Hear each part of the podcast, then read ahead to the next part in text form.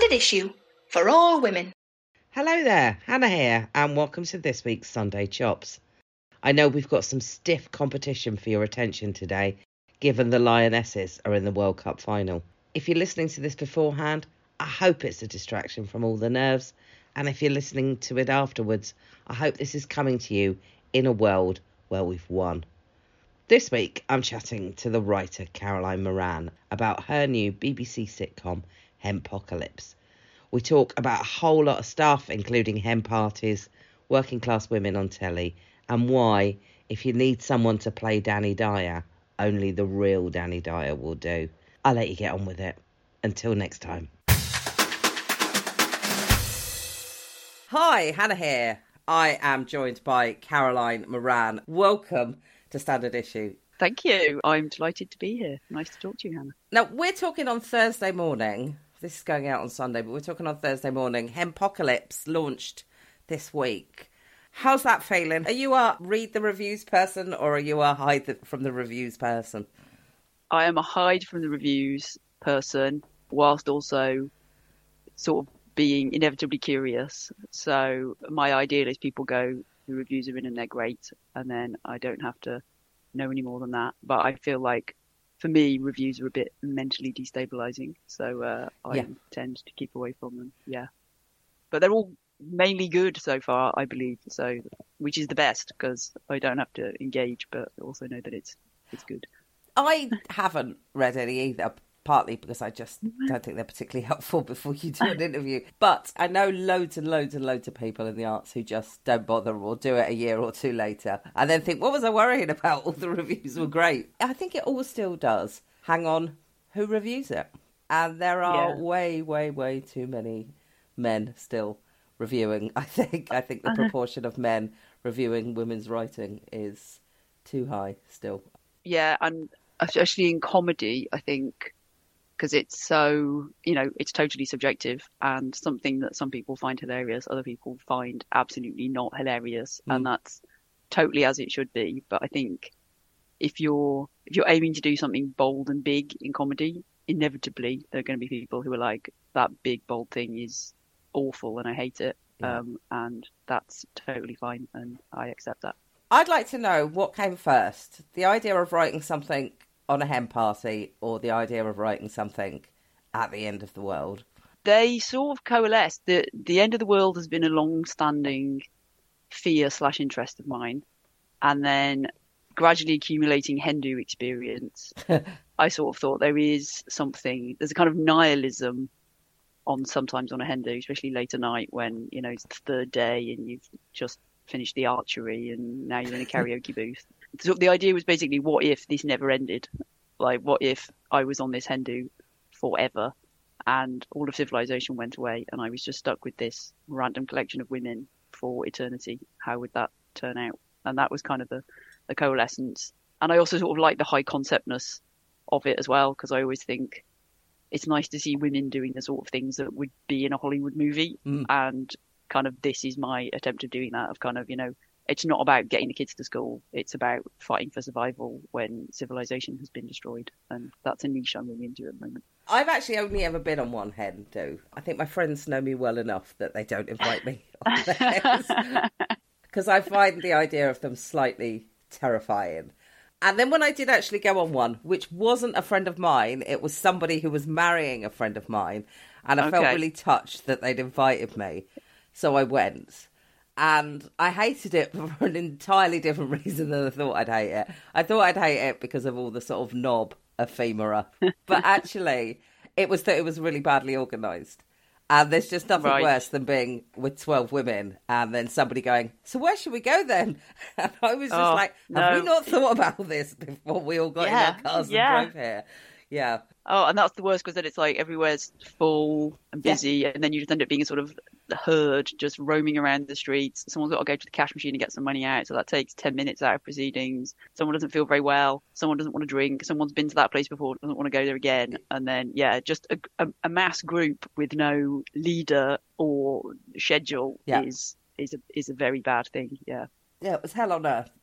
Nobody's ever invited me to one since. I have been on a couple of stag do's, hmm. which are horrific in a different way, I have to say. I wanted to ask you how lockdown was for you, only because I've always secretly suspected I might I might do well in an apocalypse. if it didn't involve too much physical activity, I could be like the thinker, the maker. Right. I'm quite good at saying, okay, we need a thing. What do we have that we can vaguely approximate it with, with the stuff that we have? You're a trier. You're. A, I you're, am. Yeah, yeah.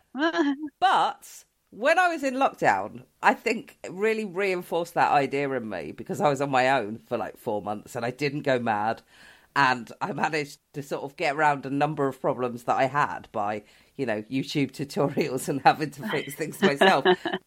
and now I actually think I could fully boss it in an apocalypse. How do you think you would fare? And my original question, how was your lockdown? I mean, I should say very much that Apocalypse is not, it doesn't in any way come from lockdown because I actually wrote the first two episodes in 2018. Oh, really? So, yeah, so I'm, I'm very much not drawing on, you know, any of what the world went through for it. It was, yeah, very much a kind of pre, pre pandemic invention.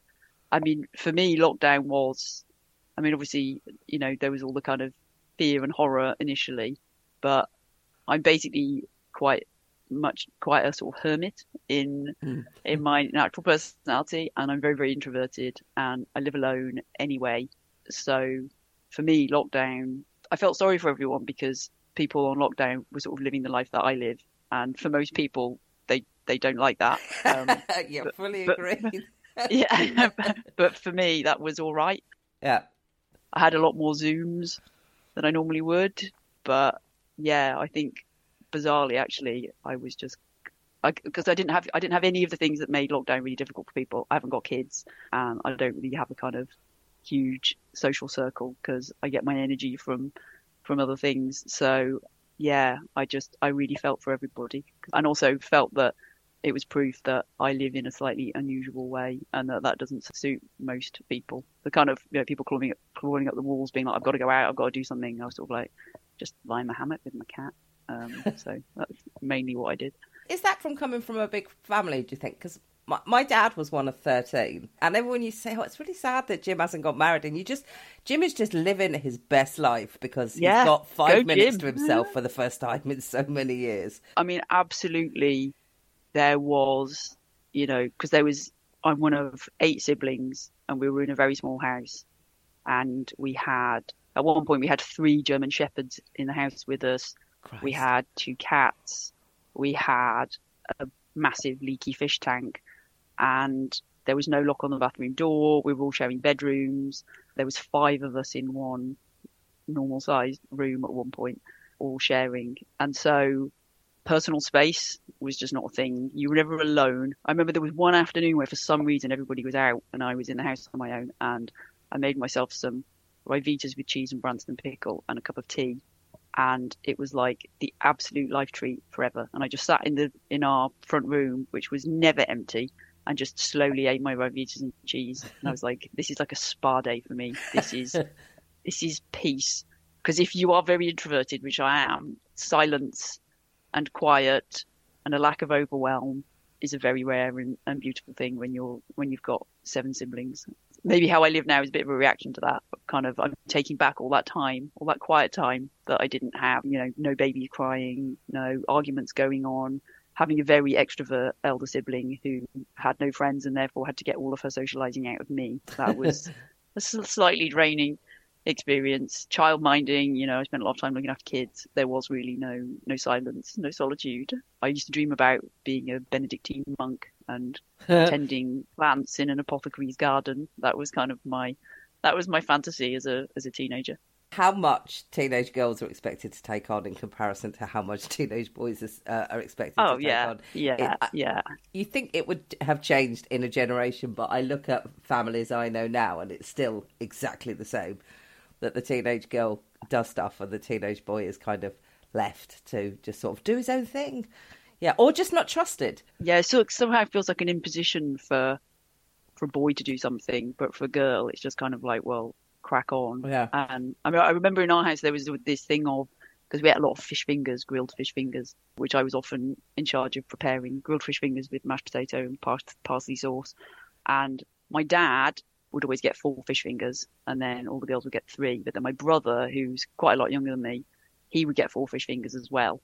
And I think that was my first kind of feminist moment of like, hey, hang on, why do the girls get three fish fingers and the boy gets four fish fingers? I mean, it was also probably a mass mass thing in that you know there's only so many fish fingers in a packet, and there were a lot of girls. You know, there's there's three boys and five girls, so but yeah, that was a bit like, yeah, hang on a minute. I guess also because the girls were older in in our uh, in our family, but we were all very much, you know, child rearing, and mm. you know, I spent lots of my teenage years carrying a child around on my hip, uh, yeah. which is probably partly to do with my now wonky posture, uh, you know, changing nappies, all of that sort of stuff. So, but yeah, it was very much the boys were not expected to be doing that. Yeah, that needs to change, people. I mean, I'm not raising any children, so I, I can't do it myself. But yeah, it well, I'm also not raising children because I feel like I've done I've done my child my child raising. So yeah. Do you know? I, I mean, I've talked about this on the podcast before, but do it again because it's worth stating. When I was about 13, till I was left school, my summer holidays, I basically ran a free childcare centre because all of my aunts worked. when I was 13, I had like a, an eight year old, twin seven year olds, my brother who'd have been about five, a next door neighbour's baby that I used to look after. Ooh. And now, because I haven't got children, people talk to me like I don't know what I'm fucking talking about. And yeah, like, yeah, it's ridiculous. Bit, yeah. yeah. it's like try doing this when you're 13, and yeah. you you know you muddle through. And we didn't have YouTube in those days no. to check, you know, how things went. So yeah, and and also it's very especially with babies because they just want their mum, and mm. so you're just basically trying to distract them from crying and yeah. yeah when they get a bit older it's more interesting because then you can sort of interact with them and play games and uh, like and then you're in the sort of i'm an entertainer now i'm yeah. basically trying to you know distracting them trying to get them to go and get things for you to make your life easier i think you learn a lot of skills don't you looking after young kids as yeah. a teenager of kind I, of i just used to take them to woolworths and let them loose yeah, have at the pick and mix, kids. yeah. and then every so often people would go, "Who owns those children?" And I'd be like, "Oh yeah, yeah they're mine. Come, yeah, come back to me." Who's in charge here? yeah. yeah, yeah. Don't call the police. It's me. Let's go back to um, Apocalypse. You've got a couple of actresses that I totally love in this let's start with Elizabeth Berrington. She is yeah, so Elizabeth Berrington, flexible. Recently, I rewatched Camping because I was interviewing Vicky Pepperdine. In that, Elizabeth Berrington is, and she's almost invisible. She's so sort of small and scared and pathetic. And in this, she is absolutely huge. She's, yeah, yeah. You must have been really pleased when you got her. Oh, so pleased, yeah. And she and she absolutely raised that character up into such exciting places. And yeah, she's there's a ferocity to her performance, and she absolutely gets the kind of wiliness. You know, there's a bit of kind of wily coyote. You know, she's planning and scheming, and yeah, she's absolutely incredible. And like just her craft, you know, it's it's because she's so unlike Bernadette in real life and then this kind of transformation happens and it's just yeah it's it's just beautiful watching it it's like you know it's poetry in motion watching her go and all the little inflections and like she growls. That's the thing she started doing where she just kind of and it's just magnificent. And you know we make her so dirty and grubby in the show. And she absolutely was she was so generous about that letting us do that to her. But she's just amazing and she's so funny. I just think her comic timing is just absolute perfection. I'm so in awe of her. She's she's just fantastic. They do all look absolutely repulsive, and I feel like I need. I watched quite a few together in time to do this, and I felt like I needed a shower afterwards because I kept thinking, why don't they just, if they're so bored, why don't they just tidy up that house because it's just fucking disgusting. yeah, but, but, you stop noticing. I mean, that's you know, absolutely. I think that's the kind of that you do, and also you're clinging to the before times. So it's kind of, well, no, we can't take down the hen do paraphernalia because a the hen do is not over, and you know, Zara would absolutely not not allow that to happen, and also kind of there is a comfort in filth. I mean, some some of the house did remind me of my childhood home, of kind of you know just this kind of constantly rotating sort of just sea of stuff, you know, and there's a kind of story to everything. So like, you know, the open carton of apple juice we had on our windowsill for you know from sort of 1986 to 1989. Hmm. no frills own brand quick save orange juice and kind of that's been on a journey. You know, someone brought it in, they opened it, they put it on the windowsill, and there's a thick layer of mold on there, there fruit flies living in it. There's a lot of that in Apocalypse, like a lot of the items, a lot of them will recur, and you'll see because obviously eh, items become very precious in a post-apocalyptic situation because it's all you've got. There is a kind of story, and so a lot of thought went into that from our production designer of kind of placing things and you know the water filtration system they've set up and kind of you know they've attempted to wash their underwear obviously at the start but then stopped bothering with that and you know sort of how things have piled up which i think is really nice and adds a whole sort of extra layer of, of storytelling last year I, I, went to New York and they lost my luggage and I did like three days in the same clothes and I felt like I wanted to die. It was awful. and I could still shower and, and like wash my hair and stuff. I just had to keep putting the same clothes back on. Oh and man, was, that's grim. Yeah, oh, oh, it was really skeezy. and, and what made matters worse was that I was with my nephew who was 15 and so he was absolutely not interested in what a bra starts to feel like after you've been wearing it for like so long. He was like, yeah, please stop telling me that. So I sort of had to suffer in silence as well. They're quite absorbent as well, aren't they, bras? They they very much sort of get a flavour quite quickly if you're wearing them for a few days, especially if you're doing stressful things like you know if you're travelling, walking yeah. around a lot. You know, like yeah, I I feel for you there. There's nothing worse than putting back on some dirty clothes after you've had a shower. Sarah Millican, the boss, she always says it starts to smell like meat after a while. Like, oh god. Yeah, you're so like, horrible. do I smell like that? Is that yeah? Is that like, me?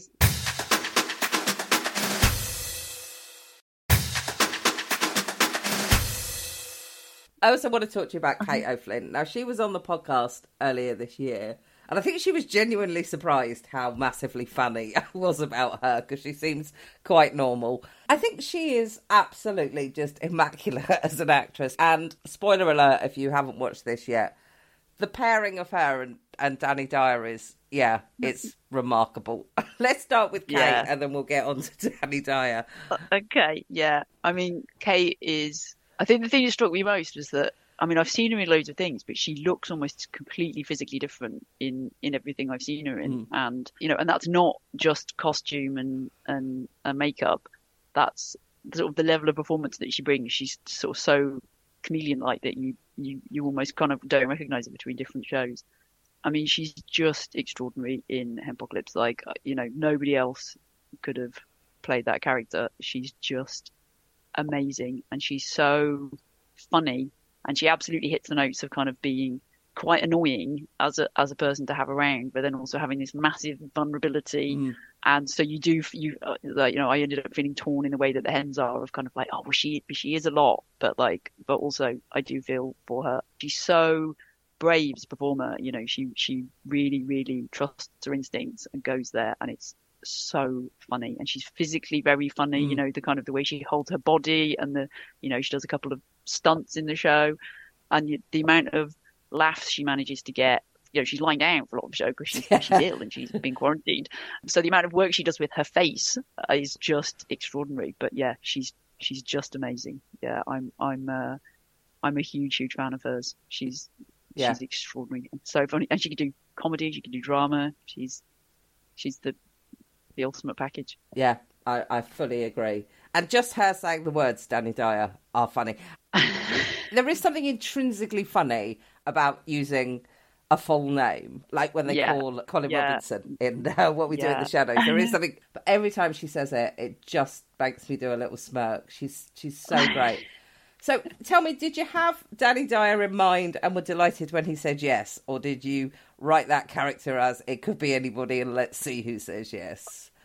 It, it was always Danny Dyer, and sort of the process from writing Danny Dyer to Danny Dyer saying yes was quite long and incredibly fraught because I was writing, and you know the producers were kind of go, yeah, you know, go for it. We'll we'll ask Danny, and I was like, but if Danny says no, then I've got nothing because I'm writing this character specifically to be my idea of Danny Dyer, mm. so no one else can play this character. And then, unbelievably, he said yes. But if he hadn't, it would have been a complete disaster. Um, but yeah, I mean, there's only there's only one Danny Dyer, and it it had to be him. So I'm enormously grateful to him for saying yes and, and coming along and being extraordinary. So uh, yeah, it all all worked out well. But for a long time, I was just very, very frightened as we got closer and closer to the shoot. kind of like, if Danny doesn't say yes, it's not just rewrites. This is pulling the whole thing apart and having to start again. Um, yeah but yeah, it it happened, and and he's the boss. I mean, why wouldn't you try and put Danny Dyer in something? It sort of suddenly occurred to me, why haven't I tried to do this before? Of course, Danny Dyer.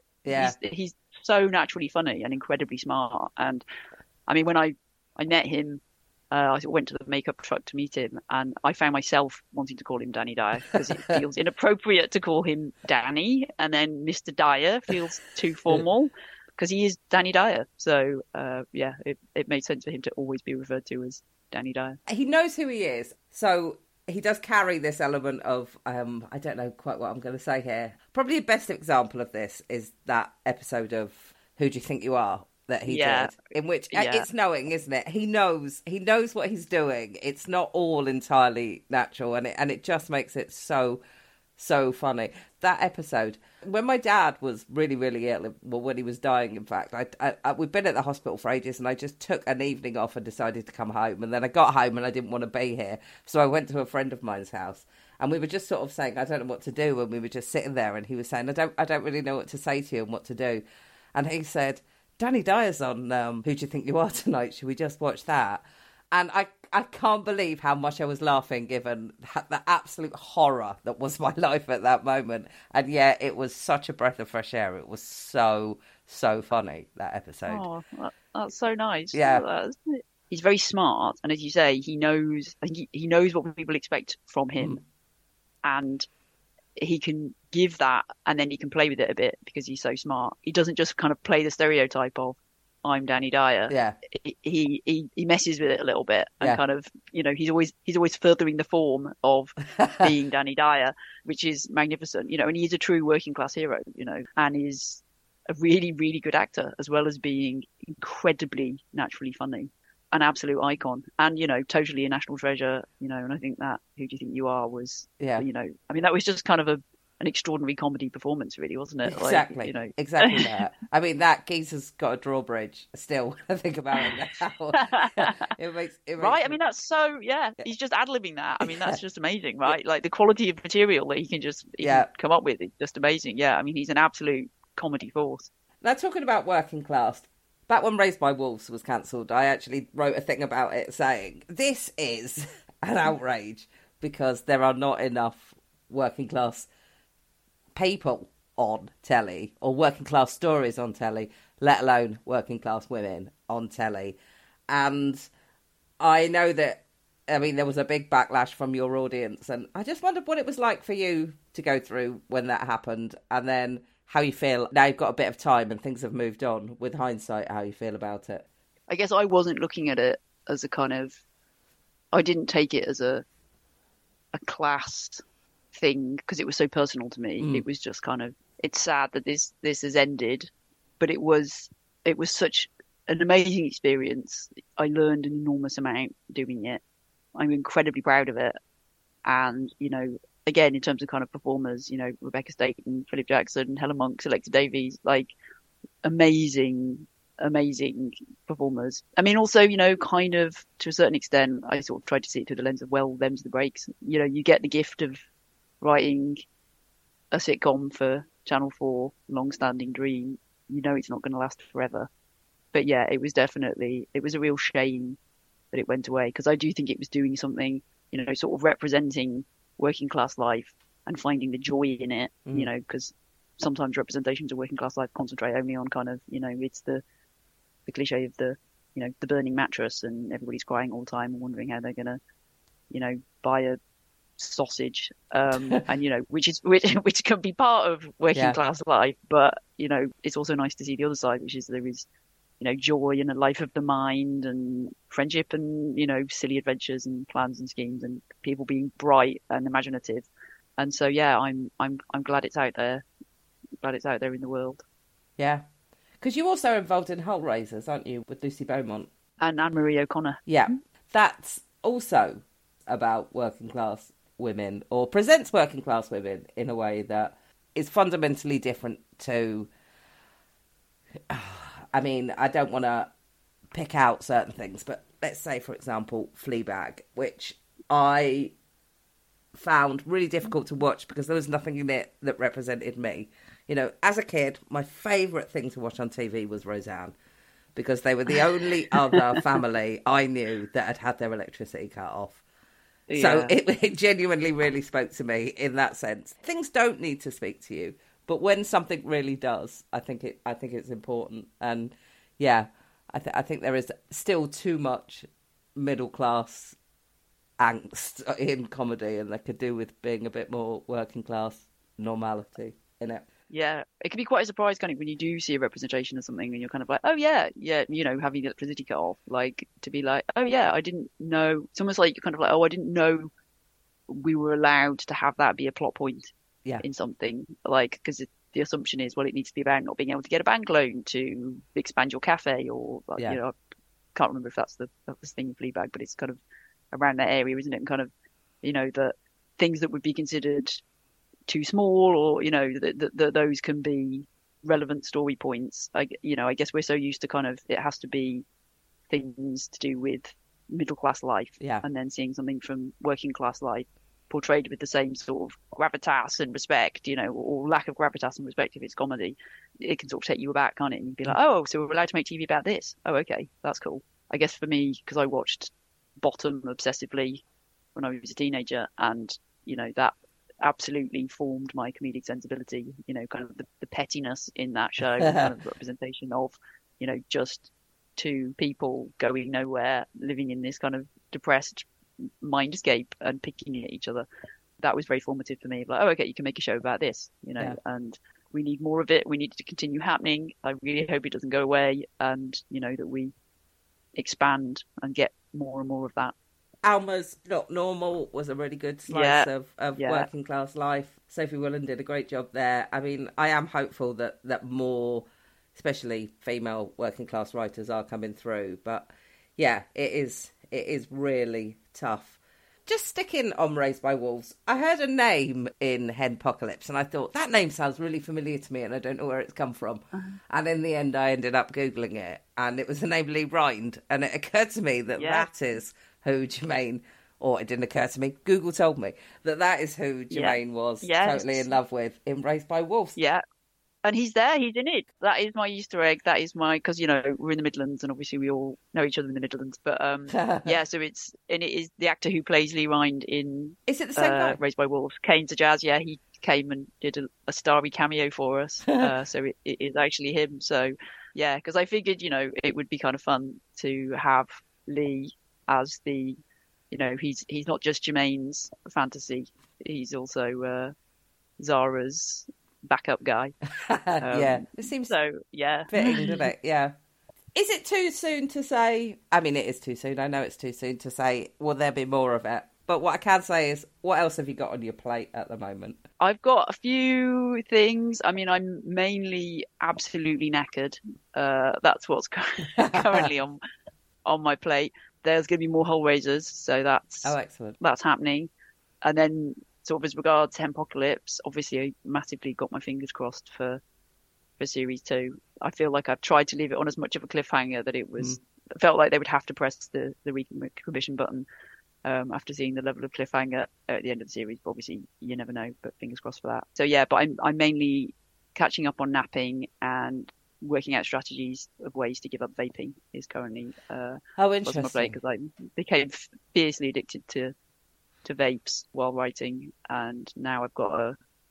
It's that whole thing of well, I'll give up when this has happened, and Yeah. that, and you know, then the day the day never comes of okay, well, this is the day where I've got literally nothing to do, and I can just concentrate on on not vaping. Caroline, I'm 50 later this year, mm-hmm. and it is probably the deadline number 720 I've set myself for giving up smoking. And I kind of, Right. everyone keeps saying just start vaping, and I'm like, no, because I would just transfer it onto vaping, and then I would just be that person. I mean, I know one is better than the mm-hmm. other, but So you, are you you're a smoker, not a vapor? I am a smoker, not a vape. I mean, I, I periodically go to vaping and say, hey, I'm not a smoker anymore, and then it lasts about three days. And you're back, uh, yeah. Yeah. Well, good luck. Thank you. I've not I've not said I'm doing it yet because I'm like I don't want to set myself up to fail. So Yeah. it's just This has been an absolute pleasure. Thank you so much for talking to us. thank you.